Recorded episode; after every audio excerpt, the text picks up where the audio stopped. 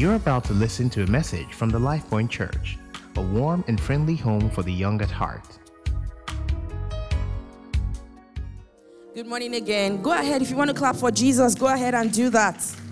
He's absolutely deserving of our praises. So, every opportunity we have to, to, to celebrate Him, you know, to rejoice in His presence, please don't be shy. Don't hesitate to. Awesome. Can you please help me welcome the person sitting beside you? Just tell them welcome to church. It's great to have them seated beside you this morning. Um, tell them they look beautiful. We need to say a lot of kind things. And uh, just in case there's somebody here who's wondering, but that's not very true. I'm sure everybody in this room is beautiful. Amen. And everyone who's watching us online as well, just get out of, of from under your duvet, sit up and, and, and join us. You're beautiful as well and absolutely loved by God. So, I was saying that we need to be kind to ourselves. It's so important. There's so much going on in our world. And perhaps you have come to church this morning feeling very burdened and just tired.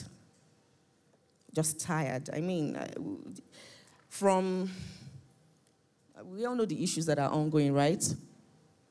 Just from unrest in different parts of the world and even locally in our nation, you know, to all of this fuel drama, aviation fuel, to go to Abuja I have to have like, well, 120K or something ridiculous, or even Akure.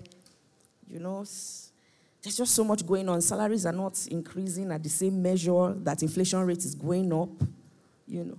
And someone is here and just feeling like, ah, but God, why? What's going on? Why was I born in this generation? And I'll be honest with you to say, when I watch, you know, stories of slave trade and um, core, you know, pungent um, racism and things like that. I'm, in my heart, I'm grateful that I did not exist at those times. But I feel like somebody here is, is, is sitting and feeling like, but why am, I, why am I in the world at such a time as this? I want you to be encouraged. And I want to remind us of the story of the children of Israel, you know, in the land of Egypt. Yes, they were slaves. And when God was going to deliver them, there were plagues ongoing. Um, at some point, there was darkness across the entire land of Egypt. But scripture records that where the children of Israel were, the land of Goshen, there was light. So, regardless of the things that were going on around them, the children of Israel enjoyed light. They were preserved. And that's my prayer for you in the name of Jesus that as you keep your eyes, scripture says that I'll lift up my eyes to the hills, from whence cometh my help. My help comes from the Lord, maker of heaven and earth. Just keep your eyes fixed on Jesus. Please help me tell your neighbor that. Fix your eyes on Jesus. Fix your eyes on Jesus. I pray that your heart will be shielded like Goshen, that your heart will be flooded with light, regardless of the things that are going on around you, regardless of the things that are going on in our world, that you will be kept in perfect peace. In Jesus' name, amen. Okay, so we started a new teaching series for the benefit of some, someone who's just coming in for the first time. Uh, about three weeks ago, it's called Set Apart. That's why um, the Christian Word of the Day. And just let me quickly help someone here understand why we do the Christian Word of the Day. It's not just another activity or another thing we want to add because we don't have what to do. Absolutely not. It's because we recognize that in our generation, We recognize that in our generation, we've grown up with a lot of words, a lot of Christianese words. Thank you, sir. A lot of, you know, Christianese. We speak a lot of Christianese. So you hear Falabi or Demiladi get on stage or any of our pastors here, and they have, in one breath, they have used like several words that you are wondering what does it mean? What does hallelujah mean? What does sanctification mean? What does revelation mean? You know? I mean aside from the dictionary meanings of some of these words what does it mean in, in the christian context? What's the theology behind some of these words? And so we're trying to help us all understand these words in as simple manner as possible and using examples that are easily relatable okay? So last week um, Tolu Onish spoke about sin, and I, am sure if you were in service as at that time, you probably understand um, the concept of sin better. You know, it's not, it's not just because, uh, I mean, well, yeah, primarily sin came because of disobe- man's disobedience. But when you ask somebody about sin now, all they're thinking about is, I don't know, maybe sex or whatever. But beyond that, is the sin nature. He helped us understand you know, what the sin nature is and how it came to be. So, same is what we did today with sanctification. Um, and I encourage you, you can just think and meditate over these things, just those analogies, and you're also improving your own vocabulary of Christian words. Amen? Awesome. So, set apart. Um, last week, well, the previous week, we spoke about soul detox, uh, the best detox, and the need to purge ourselves of certain bad habits um, that we formed over time and all. Um, and of course, purge ourselves of, of sin um, and just to be able to continue this lifestyle and this practice of righteousness. So last week we were primarily focused on the how. How do we get these things done? Um, and I used an acronym. I'm hoping somebody here can remember. Can we shout? Awesome. Thank you. So what does H stand for? Honesty, brutal honesty. What does the A stand for? Amputation. Yes, amputation. What are we amputating? Anything that needs to be amputated. Bad habits, exactly. People we need to unfollow, we need to block, um, habits that need to change, things we need to sever or cut off from our lives. Okay, what's the next A? Accountability. Yes, thank you very much. Finding. Yes, to mean seeing. Yes, accountability. So, what's the first G? Guardrails, mounting your guardrails. Scripture says that guard your heart with all diligence, for out of it flows the issues of life. Next G. God consciousness. God consciousness. Fantastic. A. Audits. And then the last H. Help others. Ah, you guys are brilliant students. Put your hands together for yourselves. Go ahead. Fantastic. I guess that's the power of acronyms, keeping stuff very simple and easily. So let me confess. Today, we have like five that we need to do, but I will, I will not succeed in finding acronym for it. So we will learn it. Amen. Okay, so flowing from last week, yeah, and recognizing ways to protect um, and preserve this lifestyle, this gift of righteousness that we've received, yeah. Um, today we're speaking about something very sensitive but very important as we continue this conversation on being set apart um, and emerging in our walk and our lifestyle of righteousness so that um, we are useful to God, useful to one another, and we are advancing kingdom agenda. It's called the tolerance trap. The tolerance trap. Why do we need to talk about it? So, there's a contemporary doctrine of tolerance that actively promotes an evil agenda and seeks to diminish God's agenda. And I'm sure every person in this room is familiar with it, and the people watching online as well.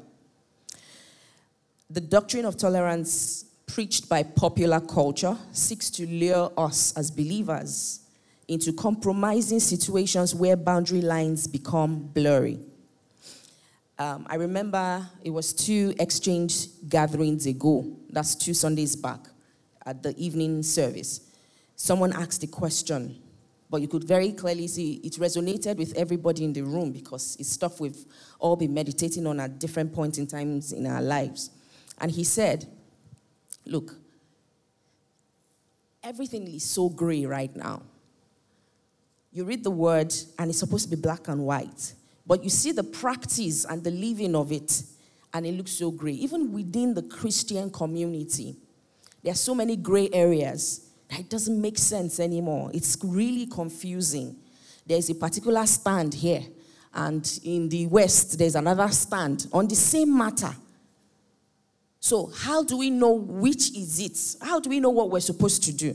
I mean, you can understand if unbelievers are taking a certain position, they're not saved. We, we can understand that. But when the people of your own faith that should know better are also of the same position, then the lines become blurry. And so this morning, by the help of the Holy Spirit, my work here is very simple to just lay a foundation on how we process tolerance issues. Before you know it, um, one of the things that typically jump out at us when we talk about tolerance in the Christian circle is we are cautioned not to judge. And we reference the scripture of Jesus Christ in Matthew 7 1 do not judge. And they're like, you trying to call out iniquity. Okay, let me use a simpler word. Calling out sin for what it is is seen as judging. And people are very quick to bring out the scripture. So, how do we create a balance? And I imagine that a couple of us in the room and online have these questions. How do I know where to draw the lines? How do I know what, where I've fallen into this tolerance trap? I've become so liberal that it looks like it doesn't make sense anymore. Things are all mixed up. That is what my work is this morning, by God's grace. So, some of the questions that, you know, we're dealing with in our own age, and I'll just mention that it's actually not new. This conversation is not new, it's, it's decades old. You know, in different generations, there have been conversations around tolerance, what is permissible within the Christian faith or in life in general, how accepting of certain behaviors are we supposed to be as Christians, as God's children, as followers of Jesus. So you have things like gender norms, you know, what men can do, what women can do, what is expected of each gender. You have feminism, um, you have, and, and, these things I'm reading out there, they're not necessarily all evil or bad. So don't get me wrong and say I went to one church today where the pastor said feminism is of the devil. That's not what we're talking about here. I'm just talking about conversations that we've been having over time, and people have gotten confused. You know, what is the role of a woman? What is the role of a man? Um, you know, and all of the conversations we have under the feminist or feminism umbrella. Um, civic protests, you know, superstar pastors that come from So the person that wrote this thing said, that wrote this thing for me said, and all that comes from that private jets, sexual misconduct, financial impropriety, you know, age old issues like abortion, same sex marriages, um, accountability issues, you know, no one can tell me how to run my life, church surfing, and then godlessness generally. Just godlessness in all its varied forms. As God's children, how are we supposed to position? That is what we're getting at today. I'm going to use two examples very quickly. First is Solomon, King Solomon. We're all familiar with him. If Solomon had to rewrite his CV, yeah, because we see his story, you know, all through in, the, in, in first, first Kings there and all. And In chapter 11 in particular is where he starts to sort of miss it. But I attempted to craft a CV for Solomon, and here's what it sounds like Born to a man after God's heart, knew God for himself, built God's temple, witnessed the glory covering the temple, had a heart for God's people, understood the worship of God that brings a visitation, wisest man ever liveth. Important dignitaries came from far and wide to listen to the depths of his wisdom. He was super wealthy. He was God's poster child for abundance and prosperity. He married foreign women precisely 700 wives and how many concubines? 300 concubines from nations that God had warned the Israelites not to marry from. He traded the worship of God for the worship of idols. He built temples for his wife's foreign gods. And in summary, we'll say he's the real definition of backsliding because Solomon went like this and then, you know. How did that happen to someone of Solomon's stature. Something important that I also didn't include in his CV here was he wrote the wisest books, as it were, these books that are filled with a lot of wisdom in the Bible. So, how did he go from being that one man who, you know, worshipped God so much that God had to physically, as in God showed up and asked him, What do you want? He understood worship. He touched somewhere in God's heart. So not only was his lineage, you know, from Abraham, and then the relationship his father had with God, but he by himself also had something with God. He understood something. So Solomon typifies your Christian in our day and age, you and I, who know God, who have an understanding of who God is, walk with God, you know, and somewhere along the line we become accepting of certain things and slowly but surely, we start to miss God. We start to live the very lives that, uh, the very life that we, He has called us not to. The second person is Lot and his daughters. I'm putting them together in one category. So Lot was Abraham's brother. So that, let's even say, um, by association, Lot knew God. Amen. Lot knew God. He knew of God. He saw God at work in, in, in his brother or his uncle's life. Lot followed Abraham. There was something about Lot. I know we very easily remember how he chose the choicest parts of the land. But let's also remember that when God called Abraham, God did not call Lot. But Lot arose and went with his uncle to a foreign land, to a place where they, there was no, I mean, we speak on, in our generation, we speak about the fear of uncertainty. But he stood up and went along. He wasn't the one who got the call. So, I mean, he did, there was something about him. But by the time he separated from his brother and he began to live with men where there was a lot of wickedness and iniquity, where clearly God's presence wasn't, it began to influence his choices. Remember when the angels, sorry, the yeah, the angels came to visit him. And the men of Sodom, scripture says, young and old, came knocking on the door, wanting them to bring out the angels so that he can sleep with them. Men. Lot's response was to tell them to chill. I have daughters, they are virgins. They are very all right, clean. No man has touched them. I'll bring them out for you. Is that not the sign of depravity? When you think that the only solution possible in that type of situation was to put out your daughters, there was already something going wrong with Lot as he dwelt and in, you know he indwelt and was surrounded by iniquity and unrighteousness. And then we see how it translates to his daughters. Because by the time God was going to save them and took them out of that land, and you know, set that the angels put them on a mountain that was far away from Sodom and Gomorrah, so that those other two cities could be destroyed. What does the scripture say about his daughters? They looked and said, We will die as virgins. We will not, our father's lineage will end. We won't have any man to, you know, um, produce children with. And so they would, what they do, they drunk, um, they got their father drunk. One child slept with him this night. The second one did that the next night. That was, that shows you the state of their heart. How did they get there? Is the question. Let's not talk about Mrs. Lot and how she was. I, I mean, she looked back, whether out of curiosity or the fact that she was going to miss where she's coming from. She looked back and turned into salt a pillar of salt. But there are little things that are currently happening in our world today. Little vibes, little vices, you know, little things that were being sold, little arguments, little that we are becoming accepting of. You and I, we need to check ourselves. You might feel like, ah, God forbid, that's not me. Uh-uh.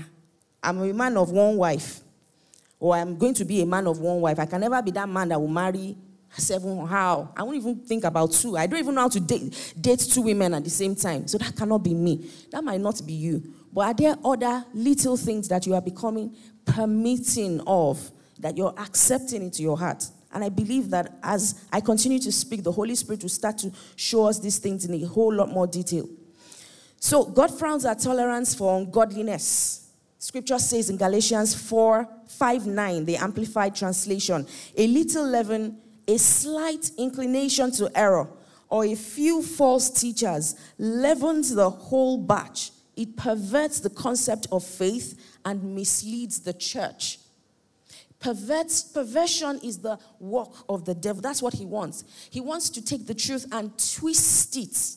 And there is a lot of twisting that is ongoing in our world that has left us confused, and we are beginning to see grace. Things are no longer as clear anymore.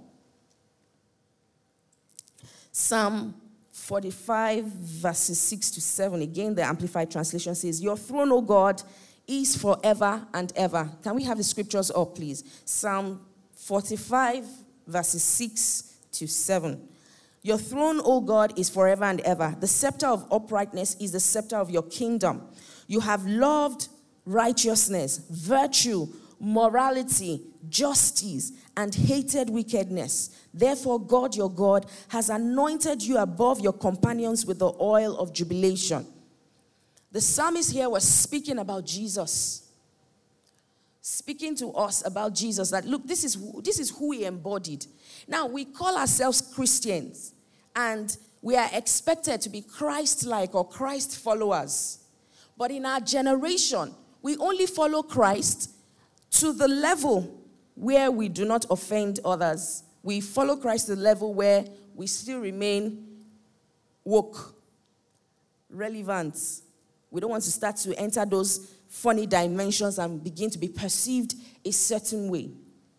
And I know that there are a lot of controversial things in their someone in their mind is already thinking, well, so where's the, where's alcohol in all of this? You know, where where where, where is weed in all of this? Where where are drugs in all of this? You know, what what is permissible?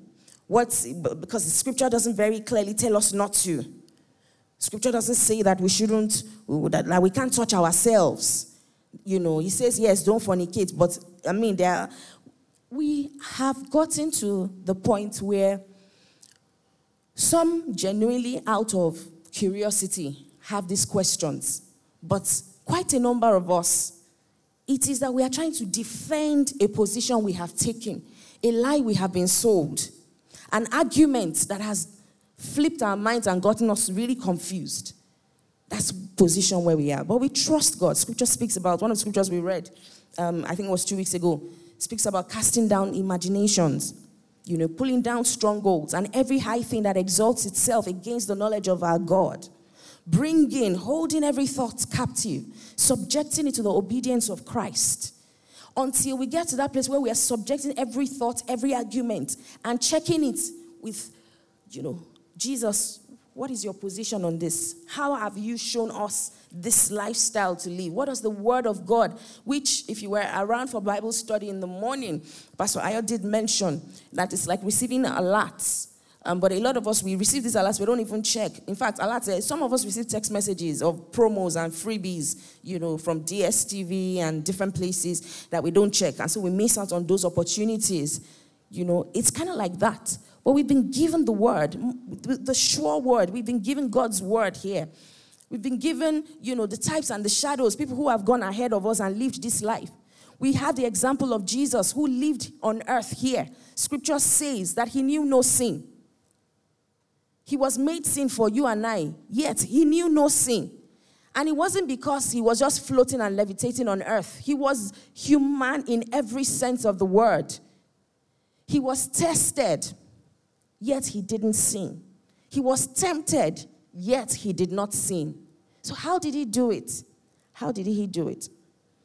Before we go into how Jesus did it, because I don't see any best example to use for us to be able to fix this whole tolerance conversation than the example of Jesus Christ.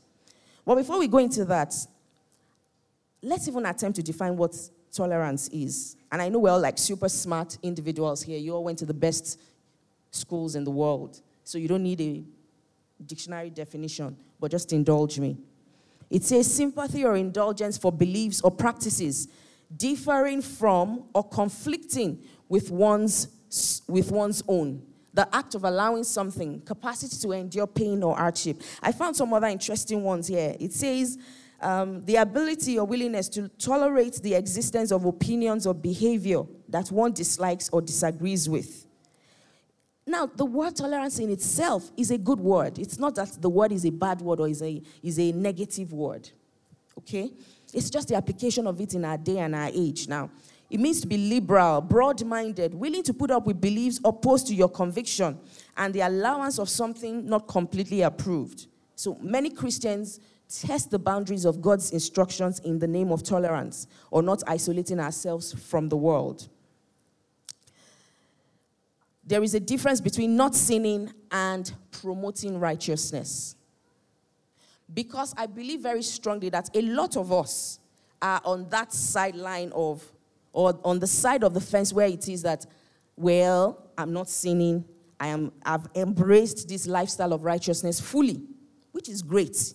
But it is personal to me. You know how we say it? Your salvation is personal? And it's true. It is personal to me so it, does, it means that whatever I see Falabi or Dami do, I really don't, because I don't want to judge them. I don't want to be seen as judging or condemning them. And so we don't promote righteousness. That's part of what we're addressing this morning. And again, like I said, it's a very sensitive conversation to have. But I trust that the Holy Spirit would expound it in our hearts and help us to see the heart cry of the Father this morning. Let me read a story to you guys in the scriptures. It's in Revelations chapter 2, verses 18. I had referenced one of such letters, I think it was two weeks ago as well. But Jesus would write letters to the churches, or to the, yeah, to the churches, you know, through their leads. So you see something like to the angel of the church at Ephesus and things like that. But this one from verse 18 is the message to the church in Thyatira. Thyatira, Revelations 2:18. It says, "And to the angel, I'm reading the amplified version, divine messenger of the church in Thyatira, write, These are the words of the Son of God. Here's how we know it was Jesus writing to the church.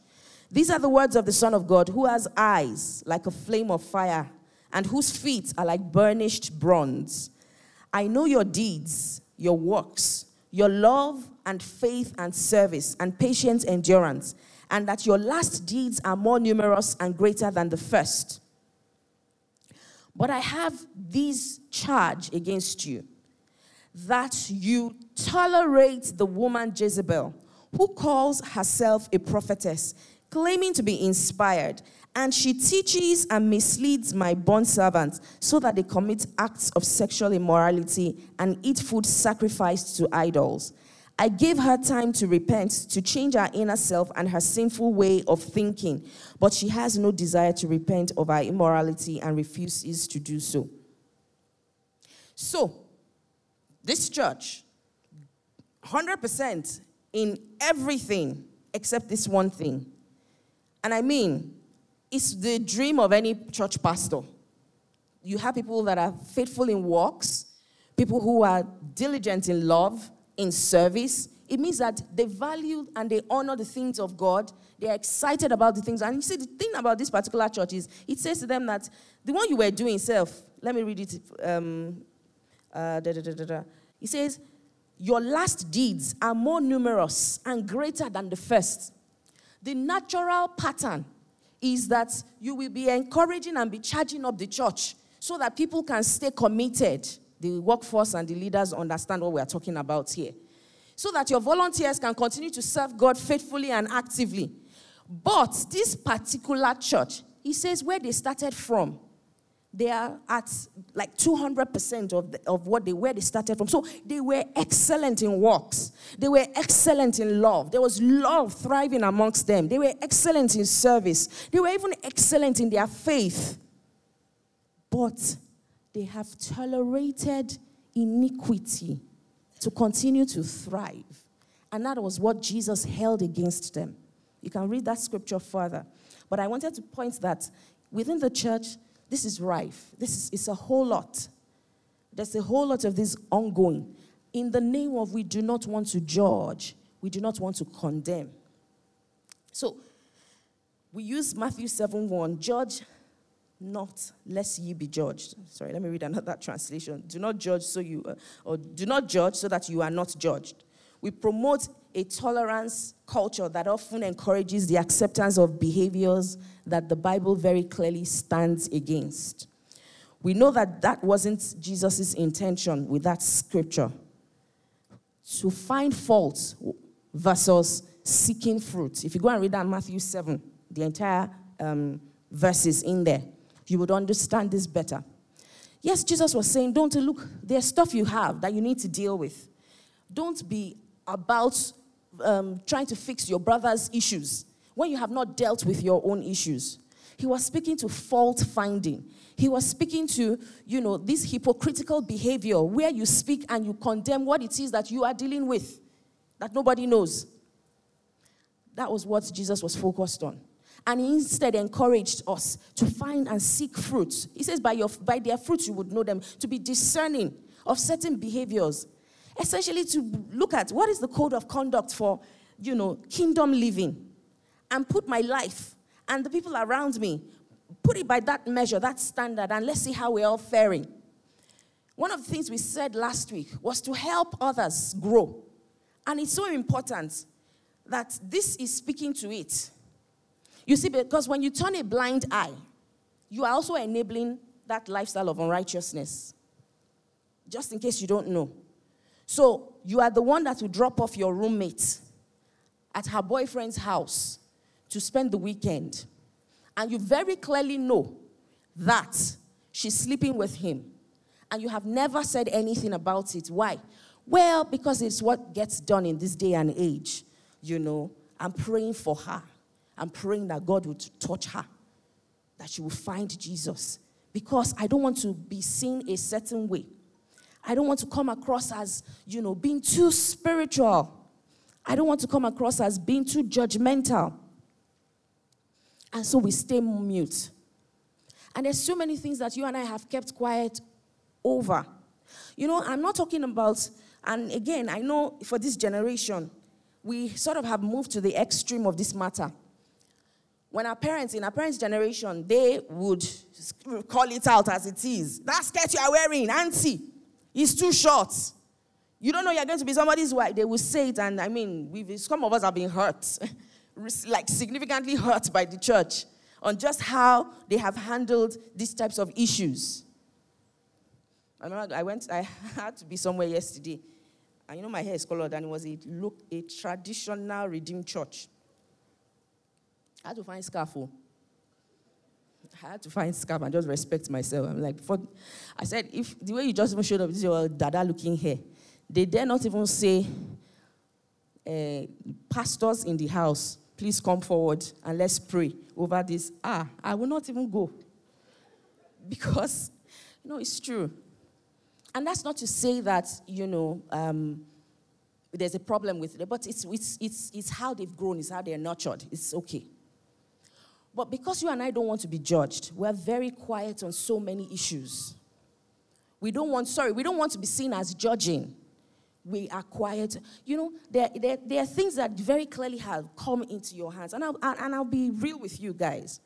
There are situations that I have clearly seen visions about, or I've had dreams about, or I've had very clear instructions as to what to do. That doesn't have to do with me, it has to do with someone else. Like, in fact, as, as though God would just open somebody's secrets to you. I remember one that hit very close, to, you know, very close to home um, several years back.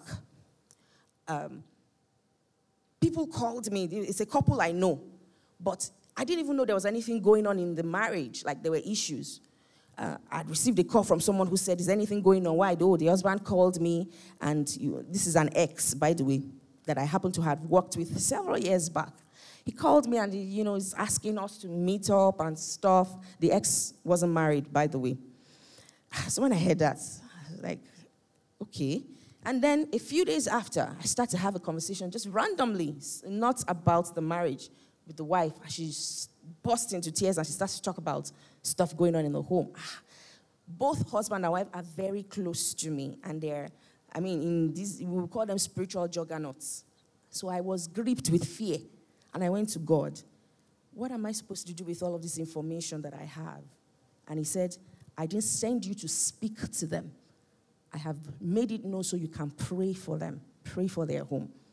Till today, I never had that conversation with the couple and they are very happily married. So I know that though there will be instances like that. But what about the one that lives in your house? What about the one that you very clearly know? This is not righteous living. This doesn't work. This cohabiting doesn't work. Some of us, we say we are social drinkers, you know. And again, I know I'm treading on very interesting grounds here because somebody in their mind is about to ask me, Show me in the Bible where it is that it says we should not drink alcohol. But you have called yourself social drinker. You only drink, and see, guys, we're being real here. I know a lot of people that drink, you know. Uh, but I drink, I drink decently, I drink, I don't get drunk. The only thing I'm going to say to you is this, and the same goes for the person who's, um, what's the word now, doing drugs to, to get inspired and things like that. Last week we spoke about the boundaries of grace. Samson.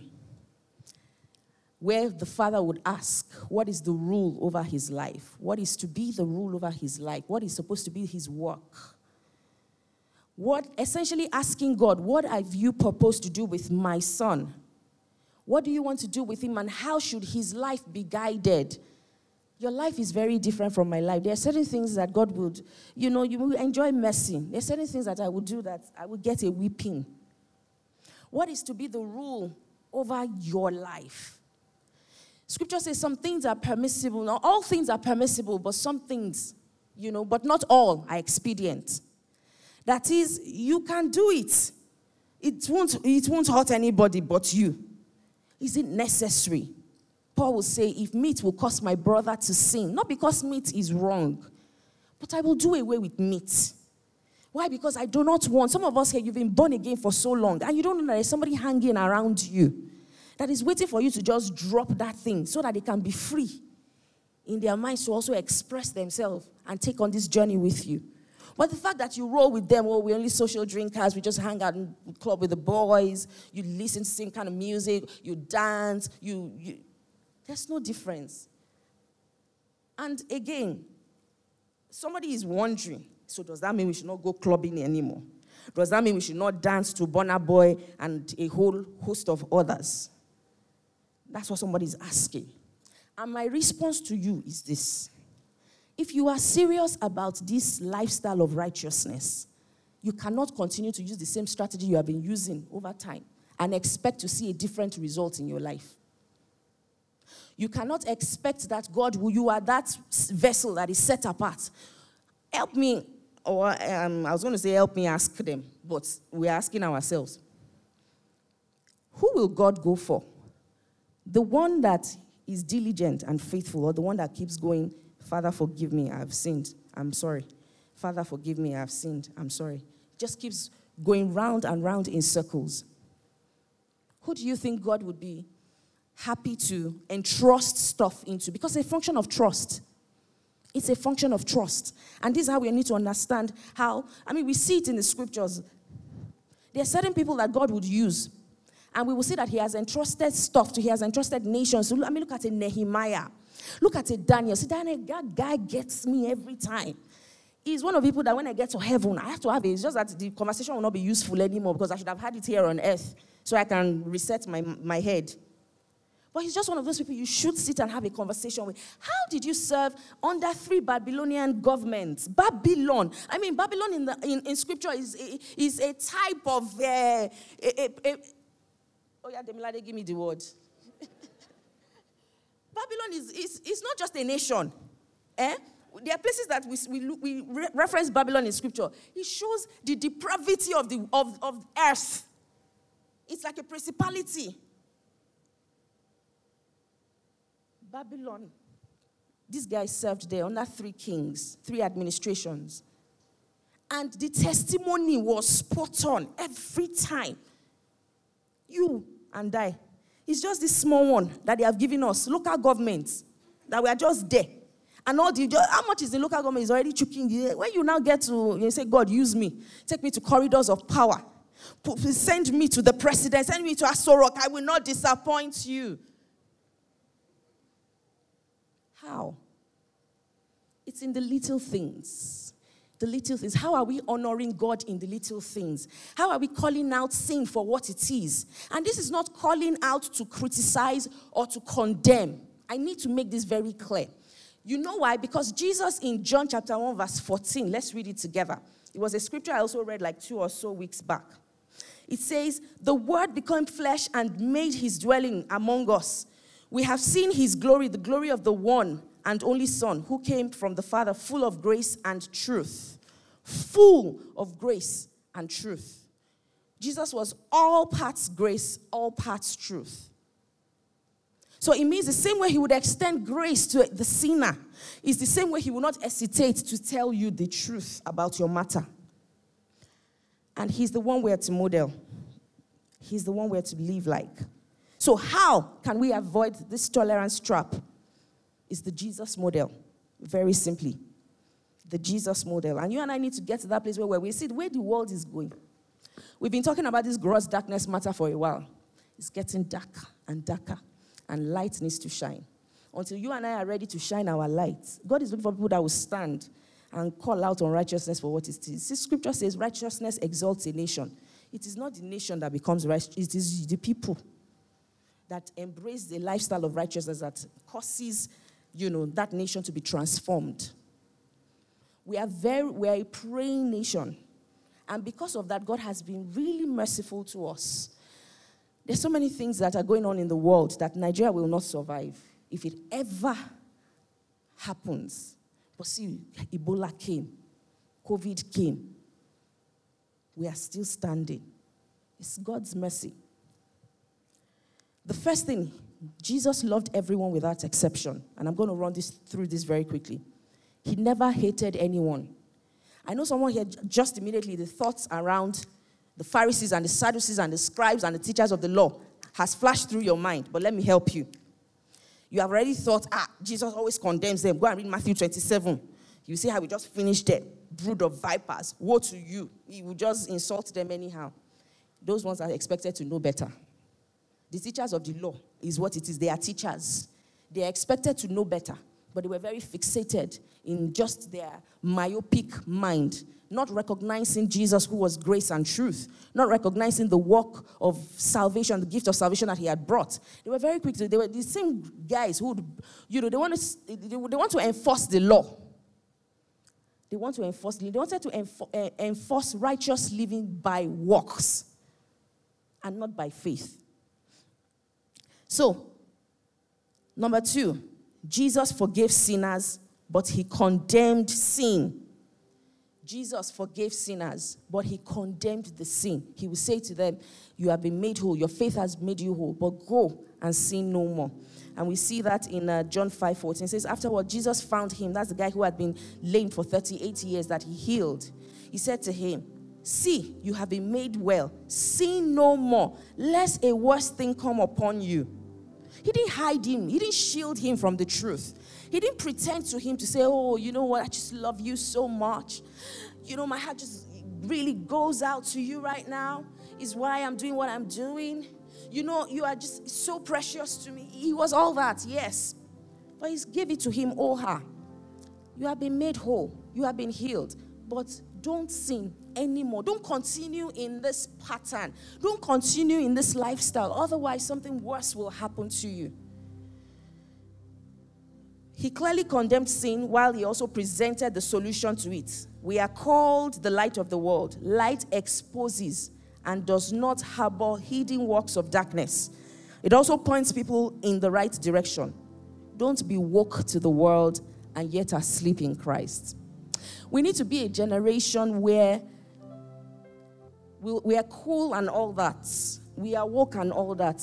But we are woke to the right things. We are woke to the things of God. We need to be a generation that is on fire. We need to be an army that God is excited about. And not because, you know, we're just um, we're just trying to, what's the word now? We're just trying to, we're trying to fit in. No, his excitement doesn't come from us fitting in, His excitement comes from us standing out and shining our light. His excitement over us, you know how scripture will say God, God would rejoice over you. That He is rejoicing over us, not because we are perfect, not because we don't make mistakes, not because we don't miss it from time to time, but we love Him with all of our heart and we are unashamed to represent Him in every way. Someone needs to have conversation with the person they're in a relationship with.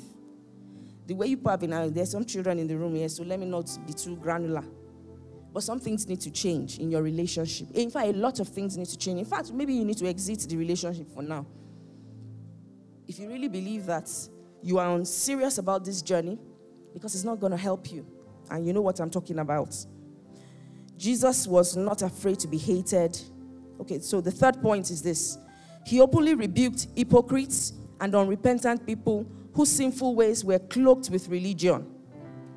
He said to them, Woe to you, Pharisees, Sadducees, lawyers, inhabitants of different cities.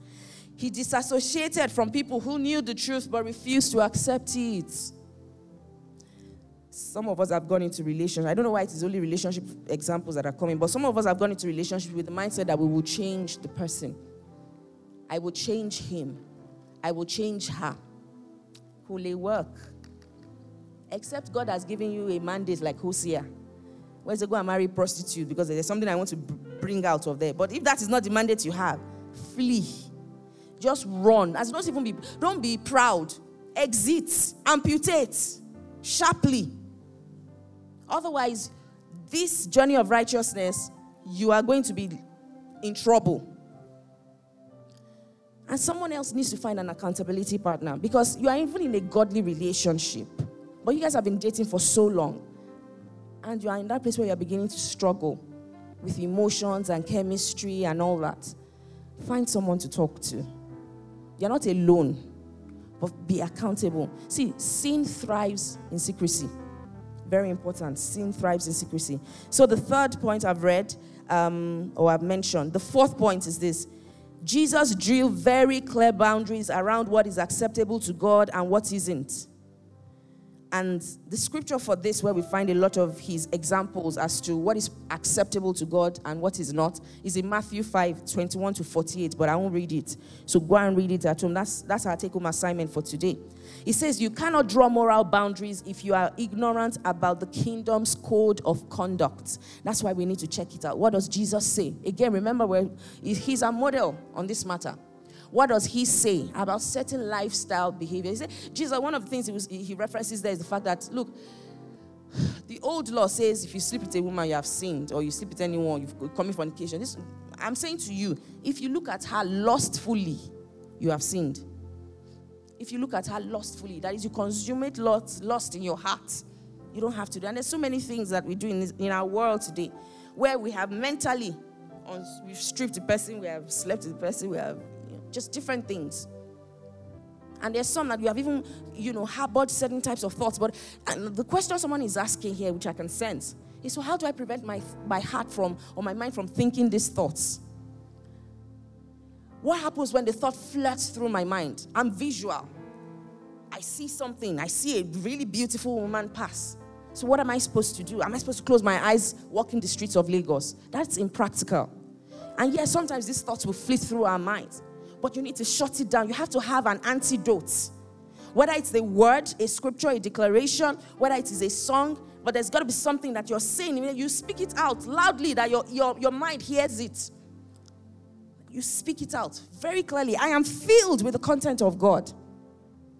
We can't be, we, we can't be liberal about sin. That's the truth. If we're being serious, we cannot continue to be liberal about sin.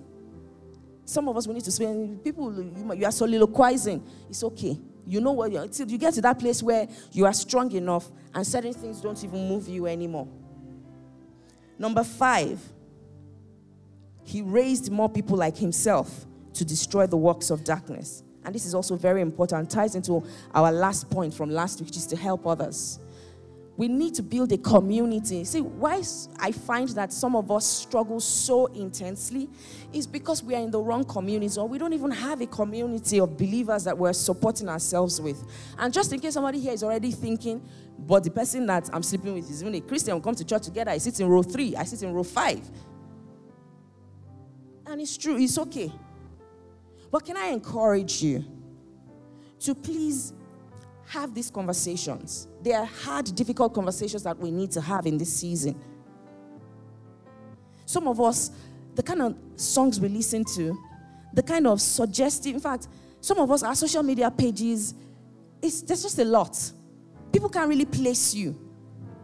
One of the advantages we've had in Life Point so far is that the lights are out. So when people come, they can worship God by themselves, and they cannot. They, they, they don't feel under pressure to be, you know, to be to feel like they're being judged. Someone saw you at the club, plus you that went clubbing, plus the bartender, plus the girl you dance. You three of you are in church. So if you see them, you to lift up holy hands, you you feel really awkward because you know what went down last night. But don't worry, the lights are out. Lift up your holy hands. God loves you. The fact that you you did what you did last night, He knows what you did last night, but He still loves you. Absolutely, and that's why I'm not even kidding. He loves you. You see, because if it was by your works, we are none, none of us is worthy to stand. But He already made provision for you and I. But the question to you is this in 2022, are you going to do something about this lifestyle? Are you going to call out unrighteousness for what it is? Again, not condemning. We're not con- it's, it's, not it's not that we are condemning the individual. We are condemning actions, we are condemning lifestyles, we're condemning habits, we're condemning choices, we're condemning appetites. Not the individual, please. It's very important. And I know someone is asking, can you separate the individual from the action? Yes, because the individual is not their weakness, is not their challenge, is not the sin. They have a sin nature, but that does not make them the devil that needs to be punished. So it's very important. Jesus was all grace and all truth. He loves and he still loves. We are expected to love but it doesn't mean that if I see bad behavior, I'm expected to be quiet or rub you on the head or pat you at the back and say, Don't worry, eh, you will be all right. No, I should tell you this is wrong. This isn't helping you, but I should I correct you in love. If you vex, that's not on me, it's, it's you. But it doesn't mean that I won't tell you what it is. And I will pray for you. And that's what we're saying in this last scripture. We need to pray for one another. It is so important. And we need to build active communities of strength, circles of strength. Let us pray.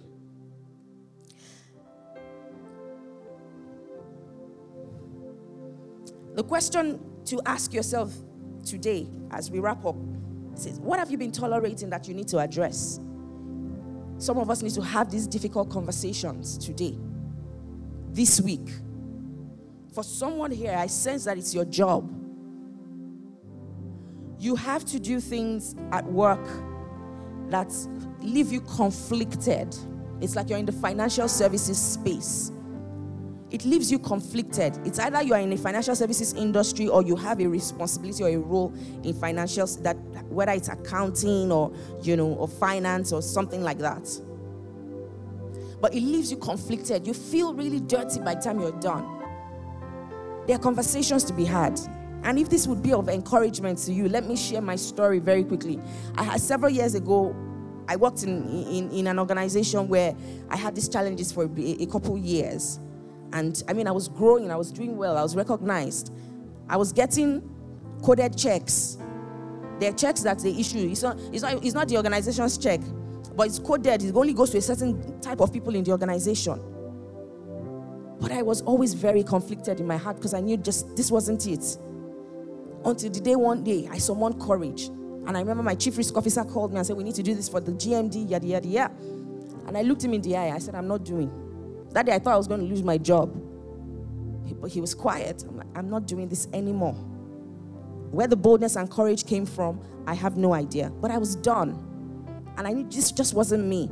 I knew that I was enjoying a lot of mercy and grace. Every time I go to God, I'm like, God, you know, this is my bosses that are making me do this thing. But I had to speak up. And I said I wasn't doing it. And I got to that point where I was like, I really don't care. If you guys want to fire me, go ahead and fire me. But I, again, I knew that my sufficiency was not from them. I knew that my life's to some totality, and that's for some of us here today. We believe our lives are our jobs. And so we do everything to ensure we don't lose it, including sleeping with bosses. Let's pray. Would you just commit yourself to God and say, Father, the areas that I need to address in my life personally, the things that I need to call out, the things that I need to speak to, would you open my eyes to see Holy Spirit? Would someone go ahead and pray for the spirit of boldness and courage today to take this righteous stand? Would you ask for grace? God, I don't want to be that person who keeps going and coming, going and coming, and very clearly displeasing you. Because this love relationship, and, and again, let me help somebody understand it. Your wife, your spouse, or your husband, imagine that you go and you, you, go and sleep with someone outside she finds out or he finds out then you come and say baby i'm sorry i will never do it again and then you go again and you go I mean, they are human. There's only their tolerance levels are only a certain way. Definitely, God isn't like that. But my point is, if this love relationship matters to you and I, then we will prioritize it. God, open my eyes to see the areas I'm hurting you without even knowing. For some of us, it's unintentional. What are the things that I've become accepting of, that I have become accepting of? Some of us have become accepting of, of, of crime Some of us have become accepting of, well, you know, and I can't, I mean, with same sex marriages, abortion, pro choice. And we're like, well, yeah, and I know there's a lot of complexity in there. So some people tell you, but health issues, people have a right to make a choice and things like that. What does the word say? What does the word say? We have to make our decisions based on the word of God, based on the words of Jesus. How will he handle it? If you were in our shoes. I remember growing up as a Christian, and our mantra was, What will Jesus do? What WWJD? And it sort of helped us quite a bit, just as young, you know, children trying to, to know God. So pray for the strength to take this bold stand, to take this courageous stand. Father, help me. That needs to be someone's heart cry. Help me to have these difficult conversations. Holy Spirit, grant me the strength that I need to reposition appropriately and to realign in the name of Jesus. And I pray for anyone here who has already fallen into any trap. I declare over you in the name of Jesus that you would escape as a bird. In the name of Jesus, you will be set free and loose completely from every trap of unrighteousness, every mental stronghold every assenting voice that you have submitted to. Because when we make decisions, we are submitting. We are either submitting to God or we are submitting to the standards of the world. We are always in a place where we need to make choices. And God is indeed merciful and kind. But his word and his position is very clear. Choose ye this day. Choose. So, what are we choosing? Father, we thank you. Holy Spirit, we ask for your help. We know it's really tough to live in this world at this time, but it's not impossible. It's tough to live as Christians, as Christ followers, not just people who have the name, not just people who are labeled, but people who genuinely love you and embrace your will and your way. So, Lord, we agree together as a family that you will fill us with your spirit afresh. Let our hearts burn for the things that you prioritize. Keep us in that place where we are constantly hungry for you, where we thirst after your presence. We prayed this morning for the grace to sit with the word. And we are also praying again. Help us to sit with this code of conduct, to understand it. Like Jeremiah, help us eat your word in the name of Jesus. Strengthen our minds, strengthen our hearts. Let our decisions be influenced by your spirit and not social media influencers, not the, the, the, schemes and the wiles of the enemy, not the standards of the world. You and you alone we submit to. In all of our entirety and totally, in the name of the Lord Jesus, we have prayed. Amen. And I want to give somebody an opportunity here today. If you don't know Jesus, that's the first step. That's the first step. It's not enough to go and read the word. You need to know him. You need to have a relationship with him. You need to understand who he is. But first, you need to submit to him. So, if that is you this morning, may I ask that you raise your hand and our ushers will put a card in your hand. And the reason why we're asking you to do this, not because you cannot silently say this prayer, but because we want to be able to support you. Again, I spoke about circles of strength. It is important that we find um, opportunities to connect with other believers so we can grow in our journey with God. It's lonely to be a Christian out there and all you're surrounded with are people that you're you're trying not to be like. So if that is you, I want to pray with you. Go ahead and say this prayer after me. Dear Jesus, thank you for dying for me. Father, I accept your gift of salvation. I ask that you forgive me and I receive your forgiveness and your mercy. I submit my heart to you, Jesus, and I ask that you take over. Holy Spirit, come and fill my life. Make me whole. Make me new. Transform me from inside out. In Jesus' name.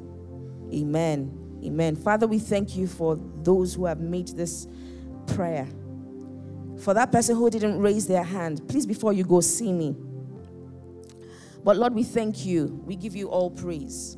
Uh, we pray, Lord, that you will continue to preserve these ones in your love, and your grace would abound to them in great measures. In Jesus' name, amen and amen and amen. Go ahead and put your hands together and celebrate Jesus. Hallelujah. All right. Um, just before the person taking announcement comes up, I just want to remind you. I spoke about being in a community, and you know, finding being very deliberate about circles of strength to belong to. And I think it's important that I give practical ways you can do this. One of the ways you can do this is by joining a service unit in church, serving in church. Another way you can do this is by joining a small group, and it's a small group season. Uh, it's important that you plug in. Um, if you are yet to be assigned to any club, so we're splitting or divvying up the church into four clubs. If you're yet to be assigned to any club, um, before you go, don't be in a hurry. Just go to the info point desk. The small groups team are behind, and they will sort you out. They would assign you to a club. They will connect you with others, you know, and you can begin to do life with people. Find someone in church that you can talk to. Talk to me. Talk to any of our pastors. We have our counseling uh, team as well that you can reach um, either in church here, and if you're watching online, you can send us an email to reach out at lifepointng. Reach out at lifepointng.org. We would love to talk to you. Would love to pray with you. We have a very active prayer community as well, you know, and they'll be happy to spend time in prayer with you and just interceding for you as well. So don't do life alone, okay? Um, let's call out on righteousness for what it is so that righteousness can indeed exalt our nation. In Jesus' name, amen. Have a blessed week. Thank you for listening to a message from the Life Point Church. To download more free messages, please visit www.soundcloud.com forward slash lifepointng.